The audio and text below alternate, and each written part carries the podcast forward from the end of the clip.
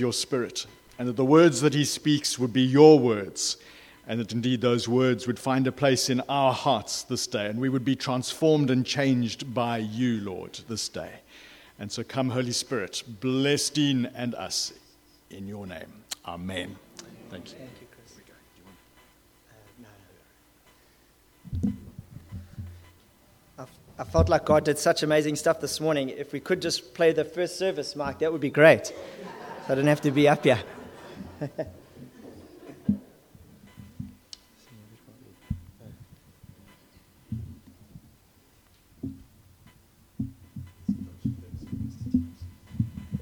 Thanks, Chris. That's great. Thank you so much.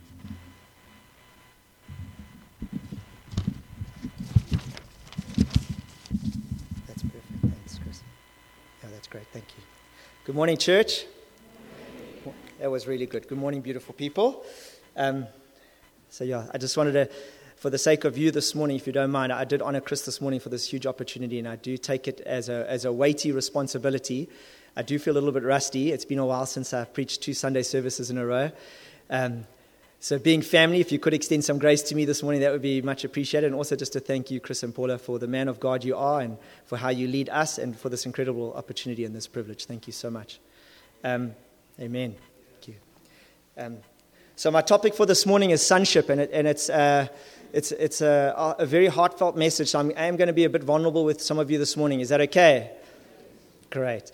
Um, I'm going to open my heart a little bit and share some quite tender moments in my walk with the and trying to fall pregnant and, and adopting. And it's not great that the grandparents are, yeah? So, um, so yeah, I'm just going to share a little bit about that, and then I'm going to share about um, what I really feel for God, God's heart for us this morning. And I, and I shared it in this first service, and I really feel it's for this service too, is that I really felt uh, God wants to restore to us the joy of our salvation. And, and uh, I hope some of you still have those butterflies for your husbands and your wives, but it's those butterflies that you feel in your heart when you first met, or on your wedding day, or your first girlfriend, or your first date to the movies. It's those butterflies that I feel like God wants to restore to our hearts this morning and that, that joy of our salvation. So, Mike, if we could have that first scripture up, it's Psalm 51. It was really, really relevant for me in preparing for this morning. If you don't mind, I'm just going to read it out to you. Is that okay? It says, Create in me a pure heart, God, O God and renew a steadfast spirit within me. Do not cast me from your presence or take your Holy Spirit from me. Restore to me the joy of your salvation and grant me a willing spirit to sustain me. And it's so relevant for, for Nix and I and, and our journey. Um, I don't know if any, many of you uh, in your life have had to contend for something. Um, I know some of us get our prayers answered very quickly, and God's ways are so much higher than our ways, uh, and He is so incredibly good. Um, some of us have, have had to contend for some stuff and, and, and still haven't seen the breakthrough. And so for us, that scripture was so relevant. You know, uh, God can give us a spirit of perseverance and a steadfast spirit willing to sustain us.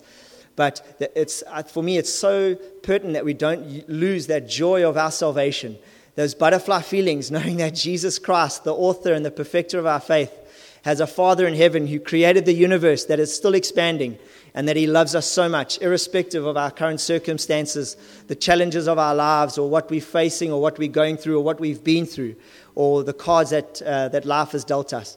And so that scripture for me was, was quite profound. Um, and I hope it speaks to your heart. And then, so in this morning, in, in sharing about sonship, I hope the ladies in the house, if you could, again, if I could ask you for some grace this morning um, for my public school education and lack of a better word, I haven't found another word to mean both of us. It's sonship, but it means you too. It's daughtership. Um, and I'm going to refer to it a lot, but it's for you too. It's very much a word for, for all of us as a church. Um, so if I could ask for that grace, that would be great. And then could we just open up in some prayer? Would that be okay? Our Father, I just want to say thank you, God. You're so faithful and so good. Thank you for this church. Thank you for, for your house. Thank you that I can preach in my home and there's no points preaching to the choir, but we just pray that your Holy Spirit come this morning, God, that you stir our hearts, that we would never be the same again, that you would restore to us the joy of our salvation, that you would release over each and every one of us a spirit of sonship, a spirit of daughtership, that we would know that we are sons and daughters of the Most High God, that we've been chosen and elected that we are called your children, and that we are overcomers because of what you've done on the cross for us, Jesus. So thank you for today. I pray you raise up our expectations in our hearts this morning, that you begin to speak to us and stir our hearts, Lord, that we would never ever be the same again. In Jesus' name, amen. So I wonder if you could turn to a neighbor and just give them a high five and just say, There is no other day like today. It was way better than the first service. Well done. Way better. There's still half hours going. That's awesome. So, I, I, just to share a little bit with you about our personal journey. Um, so, I gave my life at a very young age at a youth group at, I, I believe it was an Anglican church actually, in Umhlanga Rocks. Uh, and um, I think I was there for the wrong motives, to be completely honest with you. It was just a great place to go on a Friday night to see girls and hang out with friends. But God was super faithful to my, my commitment to Him, and I did, I did make a sincere conviction. I had a sincere conviction of heart and gave my life to God.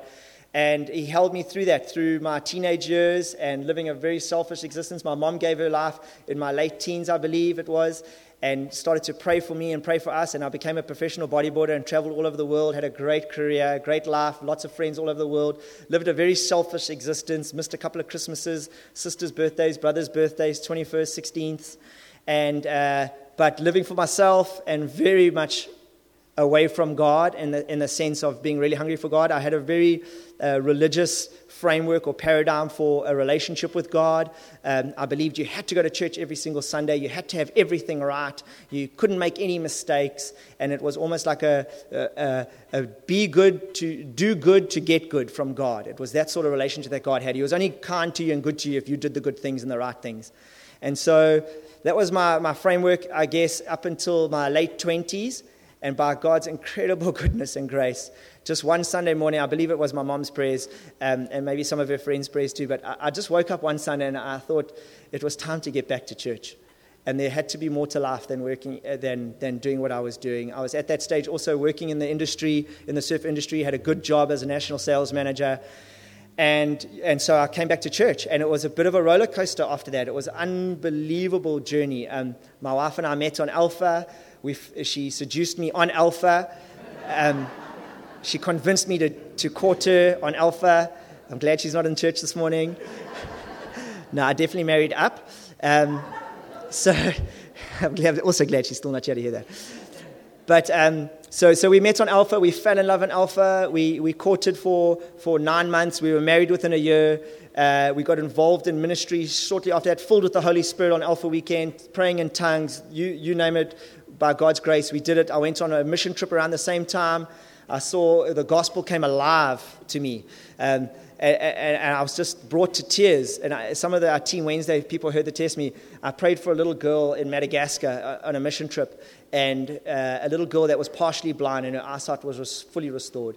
And so for me, the gospel just came alive. I was just brought to tears. Like, who am I, this little boy, this like kid, really? I was a kid in a man's body that was on a mission trip in Madagascar that would um, see a miracle like that happen. And for me, the gospel came alive and anything was possible. Went on a mission trip into the rainforest, went to villages that hadn't seen white people before. It was unbelievable. Came back on fire for God, got very sold out for ministry, got plugged into church, went around the country. Uh, coordinating and facilitating a, a, a, ministry called Ancient Paths by an amazing man called Craig Hill from Family Foundations International out of America. It's incredible, incredible old school Olam Jewish teachings of the, the, the incredible times and stages of a child's life to have an impartation of identity and destiny and how important those stages are and how they still acknowledge it today in Jewish culture. Sorry, I speak really quickly. I feel like I could preach for a week.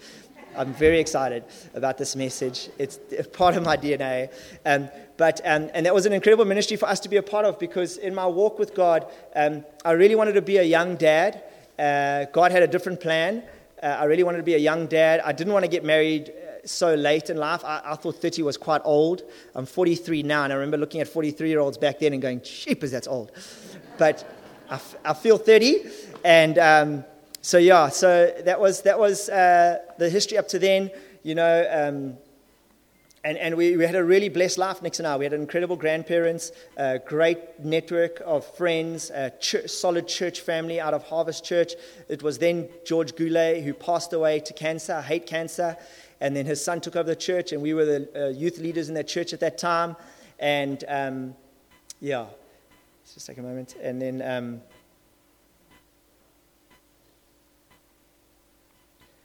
and we were very involved in the church and leadership in the church. We were, you know, tithing correctly, uh, leading youth ministry. Um, we had a really disciplined life as far as uh, waking up every morning and, and having a quiet time. And my paradigm for God, again, just to, to paint a context for you, uh, leading into sonship and what sonship really means is that it was very much a works based relationship with God. It was very much, um, I had to be doing everything and serving and everything and, and performing and, and being excellent, and then God would be good to us. And I just realized, or uh, in hindsight, looking back now, that God was so gracious and good to us through, through the process of the challenge that Nix and I had to walk through, which I'm going to share with you. Um, so, and through that, so as Chris alluded to, we now are five in our family. I've got a beautiful wife and three kids. We weren't always five. For many years, there was just the two of us.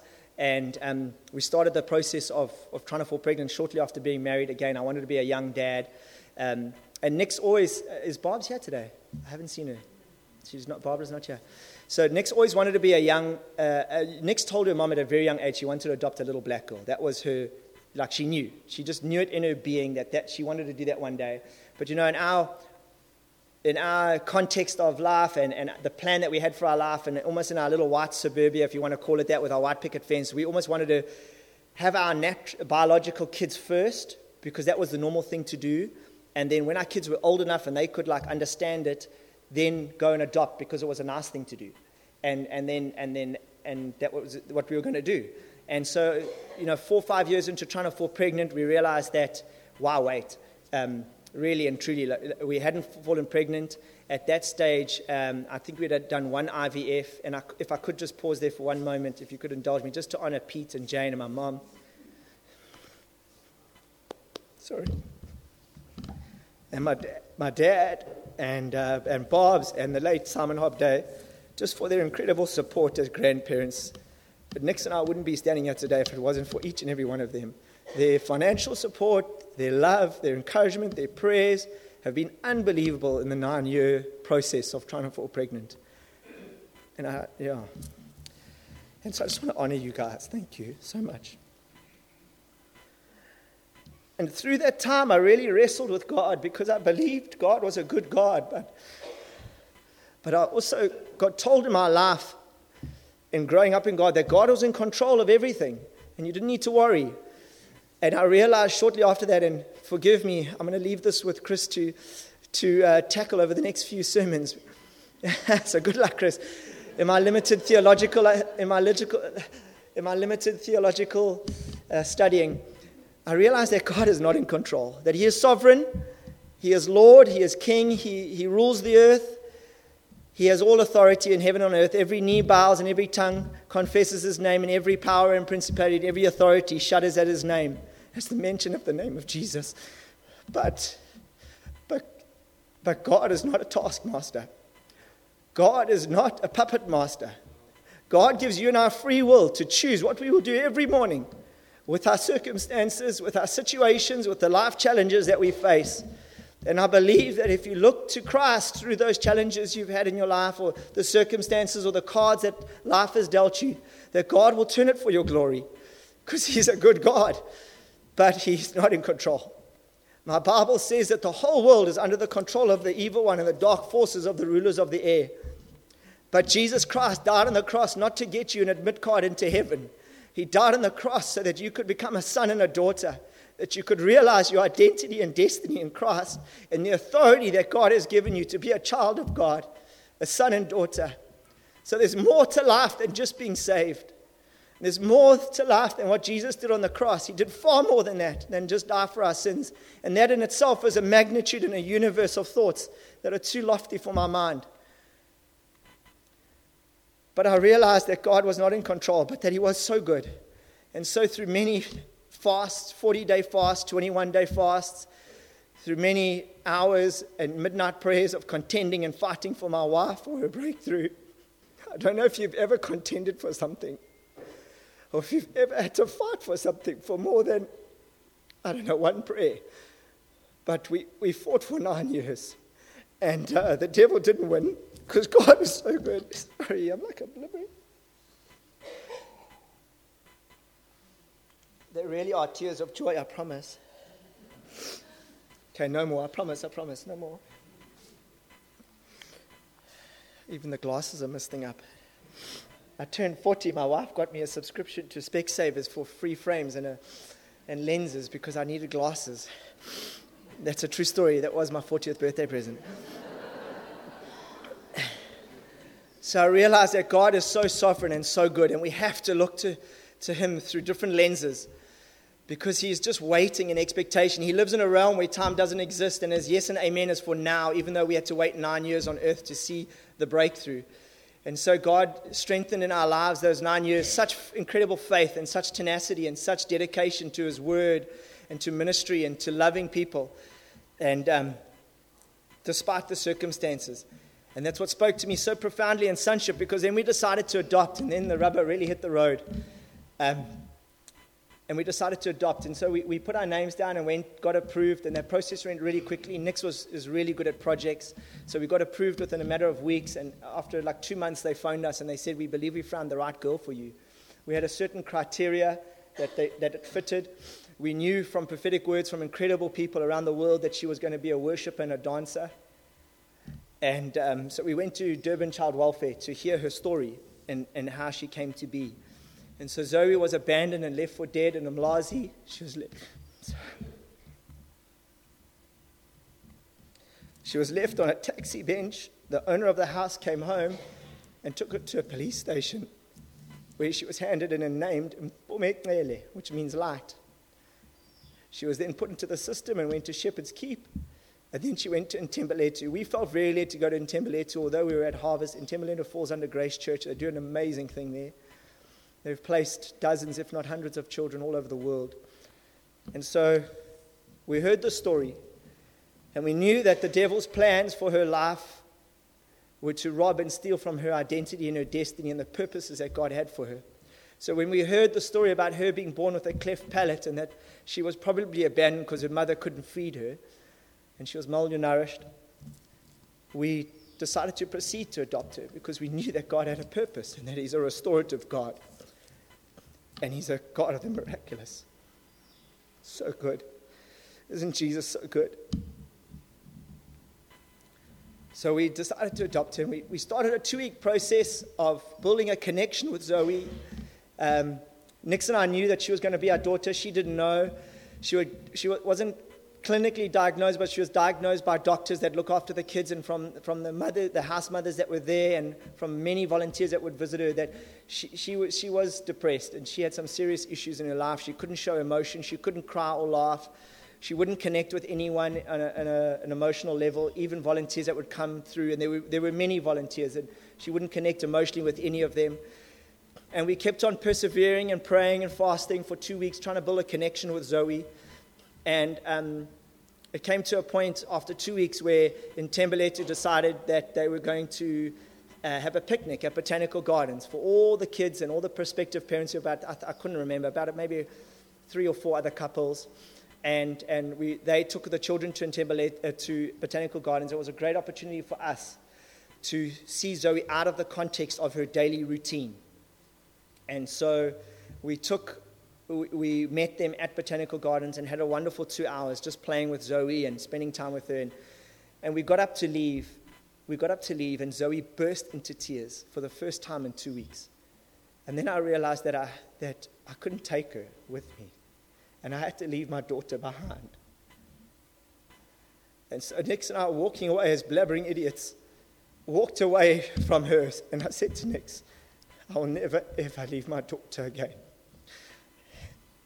And so many miracles are around that moment. The leave of absence letter that you have to apply for normally takes two weeks. Us took two days. We took Zoe home that Friday, and our lives have never ever been the same again. And God started to speak to me in hindsight about that situation and about that process. In Zoe's heart, what happened. And it was so profound for me looking back and reflecting, and that's why I can reflect on sonship and share with you this morning and be vulnerable with you, is because it's exactly the same thing with God and with you and me. You see, when Zoe had a heart connection with us, it's the same thing with God. He's longing for a heart connection with you. He's longing for you, your heart to cry out, Abba, Father. If we could have that one scripture up, please. The Galatians 4, verse 4 to 7. He's longing for that heart connection. And, and the scripture says, But when the time had fully come, God sent his son, born of a woman, born under law, to redeem those under law, that we might receive the full rights of sons. Because you are sons, God sent the Spirit of His Son into your, our hearts, the Spirit who calls out, Abba, Father. So you are no longer a slave, but a son. And since you're a son, God has made you also an heir. There's so much profoundness in that scripture. And I just want to dwell there, if, if you would indulge me for a moment. So, the direct translation for that word right, legal right, is actually a legal right which cannot be revoked. And it's the same thing with God for you. Directly translated in the Greek, it means a legal, irrevocable right that you and I get given to be called a child of God. And shortly after adopting Zoe, and also now you know we've got a son, Malachi, uh, Zoe, Zoe brought us so much joy that after a year and a half, two years, we decided to adopt Malachi. He came home, and he was different to Zoe. He was just an open sponge and just wanted love. And just he was just a sponge of love. And he's still to this day just the most affectionate loving little boy you will ever meet. He still gives the best hugs and the best loves. And so we got this letter from home affairs and, and i give credit to the child welfare south africa in south africa system and durban child welfare we got this letter and the exact wording is this it says that it is, is being considered unto us as, as if zoe hosanna seppings has been born unto us so it's been considered, it's considered to the South African government as if Zoe Hosanna Seppings and Malachi Josiah Seppings has been born unto us. There is no reference to their genealogy, to their history, to their past, to the mistakes they made, the fact they were, the, they were born unto law, into sin, like each and every one of us. They are a new creation. They have been given a legal right to become children of God. And that for me, if it's so, that's so profound for the, our, our, our flawed law, law system in South Africa, if it's that profound, how much more profound for God and His kingdom and His children? And so adopt, God started to speak to me about adoption and about the natural order of things and how Jesus had to be born under law, but yet He redeemed us by the Spirit. And the unique thing about natural born children that, that I didn't realize, and what's so profound for adoption compared to a biological child is that I don't know if you guys know, but when you get when you have a biological child, praise God that my son came out cute. But if it comes out and it's not looking like you want it to look, or it's just not that cute, you can't put it back. like I say to my kids, my Nix and I say to my kids at mealtime, you get what you get and you don't get upset. And it's very different for adoption. Adoption is a choice process. And I, so I want you, if you could indulge me again, just turn to your neighbor and say, I am chosen. It's the very same thing for God. Adoption is, a, is God's plan, it's not man's plan. It was God's plan from the foundation of the earth. It was his idea. The scripture says there that he adopts us and gives us, releases a spirit of sonship over us. We're going to read the scripture just now. I'm jumping ahead. And, and he releases a spirit of sonship over you. And by that spirit, your spirit cries out, Abba, Father, Daddy, God. And so through this process, I began to realize in my own life that God wasn't a taskmaster, that God didn't treat me as my sins deserve, that He didn't care that I came to church every single Sunday and tithed exactly 10% of my income, gross or net, who knows. He didn't, he didn't care that I'd been saved for 10 years or, or was in the youth ministry. He wanted my heart. And I realized that he's, he's a God of love and power. And he doesn't treat me as my sins deserve, and he treats me as a son. And I began to realize that, yeah, that, that maybe through those years my heart, my heart had gone cold, and that I'd maybe hardened my heart to God through the trials and the tribulations and the challenges that we walk through. And God began to work in my heart, softening my heart to the reality of who He is and changing my paradigm in my upbringing of, of who really God is and who He's really called us to be. And I, I began to hate the devil, and I began to realize that he's a liar and a thief. And the scripture says in John 10:10 10, 10, that the enemy comes to steal, kill, and destroy.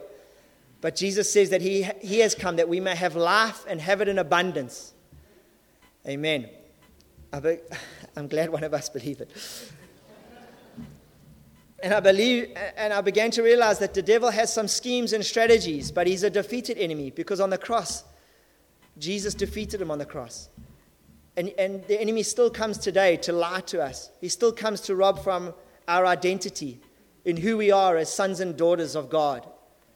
Comes to lie from us, to lie to us about our relationship with God, challenging our paradigms, reminding us of our upbringings and the, and the, and the challenges we have to walk out in our lives, or the, the cards that we've been dealt, or the wrongs that have been done to us, righteous or unrighteous, and how we can sometimes judge God through those paradigms. And I began to realize too that, that God is such an incredibly good God. And that even, uh, even though I wouldn't change one thing through those nine years of what Nix and I had to walk through, God was incredibly, incredibly good. They were an incredibly tough, tough nine years on our marriage, on our relationship, on our finances, on, on our spiritual walk. But God has been so incredibly good to restore to us. And now there's five. And um, I'm just going to uh, skip a script. Show us, no, let's not skip it. Um, there's a lot of scripture. Is that okay? If we could just have up, Mark, sorry, Romans 8, uh, 14 to 19. Because those who are led by the Spirit of God, of God are sons of God. For you did not receive a spirit that makes you a slave again to fear, but you received the spirit of sonship, and by him we cry, Abba, Father. The Spirit Himself testifies with our spirit that we are God's children. Now, if we are children, then we are heirs, heirs of God and co heirs with Christ if indeed we share in his sufferings, in order that we might also share in his glory. I consider that our present sufferings are not worth comparing with the glory that will be revealed in us. The creation waits in eager expectation for the sons of God to be revealed. I'm so glad we put that last bit in because it is so profound. And it leads me on to the next part of what I want to speak about. And I mentioned it earlier is that Jesus on the cross didn't just die to get you and I and admit one card into heaven. I, I began to realize that we, we have a plan, God has a plan and a purpose for our lives on earth, and a destiny and a calling. And it's for you and I to walk in the fullness of who God has created you and I to be, with a full revelation of sonship, knowing full well that you have been adopted, that you have been called into his family, that you've been given an irrevocable legal right to be called a child of God. And that means that the fullness of Christ and the, of his inheritance that he has is yours and mine. That doesn't mean we get, we get a full time holiday, it's actually a responsibility. And it's a mandate for you and I on earth to love others the way Jesus loved. And so I began to be challenged in my life and what that looks like. I began to listen to guys like Bob Hazlett and Todd White and some preachers all over the world because I hadn't seen it for myself yet. I saw a glimpse of it in some amazing men that have been a part of my life and some mentors that I, I started to get in my life. And then I realized that, that Jesus is the perfect model for sonship. He loved intimacy with his Father, he craved it. He wasn't the same without it, he needed it every day. He loved spending time with the Father. He knew who he was as a, as a son. He knew his identity in Christ. He knew that he was a son. He was unashamed of the gospel. He turned over the, the tables of the money changers. He was unashamed of, of who he was and who God called him to be. And most of all, he knew his authority. He spoke and things changed. Atmospheres changed. Demons flew. People's lives were changed forever people were fed. And most of all, actually, is that he loved. And for me, that's the greatest challenge of, of sonship. You can't have sonship without relationship.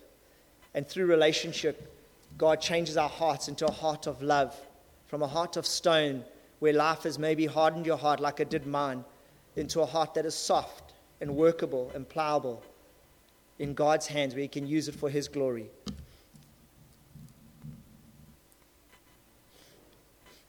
And for all us to know, the, the, know the, will, the Father's will, which I, I found recently. I knew it all along, but I found it recently, which is to destroy the devil's works. So if you ever wanted to know what the plan is for your life and what God's will is for your life, I can give you a prophetic word right now. It's to destroy the works of the devil. And so, in closing, and then, Mark, if we could just have that one scripture up, that Ephesians 2, verse 4 to 10. And before we read that, Holy Spirit just reminded me. So, I alluded to the fact about Zoe's um, cleft palate, and I had a question after the first service. I, would like to share with you that a miraculous story. So, God is such a God of miracles. Even though for many years we didn't see his miracles, we saw so many glimpses of his goodness and his kindness and his miraculous power. But so there's a little, the, the world, uh, I don't know what you would call it, but the world premiere or uh, formative head of, of facial reconstructive surgery is a little Scandinavian woman called Dr. Msolo, who, by God's incredible grace, decided to do her community service here in South Africa just as we were about to adopt Zoe. So, free of charge, Zoe got the best person in the world to reconstruct her reconstruct her hard palate at King Albert Luthuli Hospital here in Durban. And um, I don't know if you, if you see Zoe today, but she definitely does not have any emotional issues. She definitely knows how to laugh. She's on the choir at her school and can sing. And God's just done such an incredible restorative work. And she since then, um, again, thanks to incredible grandparents, she has had several operations to rebuild her soft palate. She had uh, two years of speech therapy to teach her how to speak again. But it's just an incredible testimony, and I just want to give God all the glory to what He can do with people that are submitted to His plan and purpose and obedient, and uh, how He's just restored Zoe's life and how she's walking in the plans and purposes that God has created her for, and that I know is for your life too. And so, Ephesians, Ephesians 2, verse 4 to 10. But because of His great love for us, God, who is rich in mercy, made us alive with Christ. Say, I am alive even when we were dead in transgressions. It is by grace you have been saved. And God raised us up with Christ and seated us with him in the heavenly realms in Christ Jesus, in order that in the coming ages he might show the incomparable riches of his grace expressed in his kindness to us in Christ Jesus. For it is by grace you have been saved through faith, and this not from yourselves, it is from the gift of God, not by works, so that no one can boast. For we are God's workmanship, created in Christ Jesus to do good works, which God prepared in advance for us to do. So I leave you with a humble challenge as a brother of Christ of yours that there are some works for you and I to do. And I really pray that this morning spoke to your hearts. And if there's any areas of your life that you feel God or the Holy Spirit or whoever you want to call it um, has been speaking to you or putting an unction in your heart into these areas, I really would love the opportunity to pray for you right now. Chris has graciously given us some freedom for us to be bold and brave enough to come up to the front. If you're not that brave and you'd rather me pray for you afterwards, I'd love the opportunity to pray for you. But while your eyes are closed and while Gibbs is praying, I'm just going to go through a few points. And if, if God is tugging on your heartstrings in any one of these, I really want to encourage you to come forward to receive prayer. And not from me, but today is like no other day. And I really believe and, and expectant that God wants to do something significant in your heart. So if this is you, if you've never had a revelation that you are chosen, if you've never had a revelation that you are a son or a daughter, I'd love for you to be able to come up to the front, please. If you've never felt like God is a good God, if you've never felt that you've, if you feel like you've been dealt hard hands and life's been tough to you, undeserved, undeserving of what's happened to you. I really would love the opportunity to pray for you and speak truth of what God says about you. And lastly, if you don't feel like a son and a daughter, if you don't feel unique and fearfully and wonderfully made, I'd love the opportunity to be able to come and pray for you. If you could come forward, please.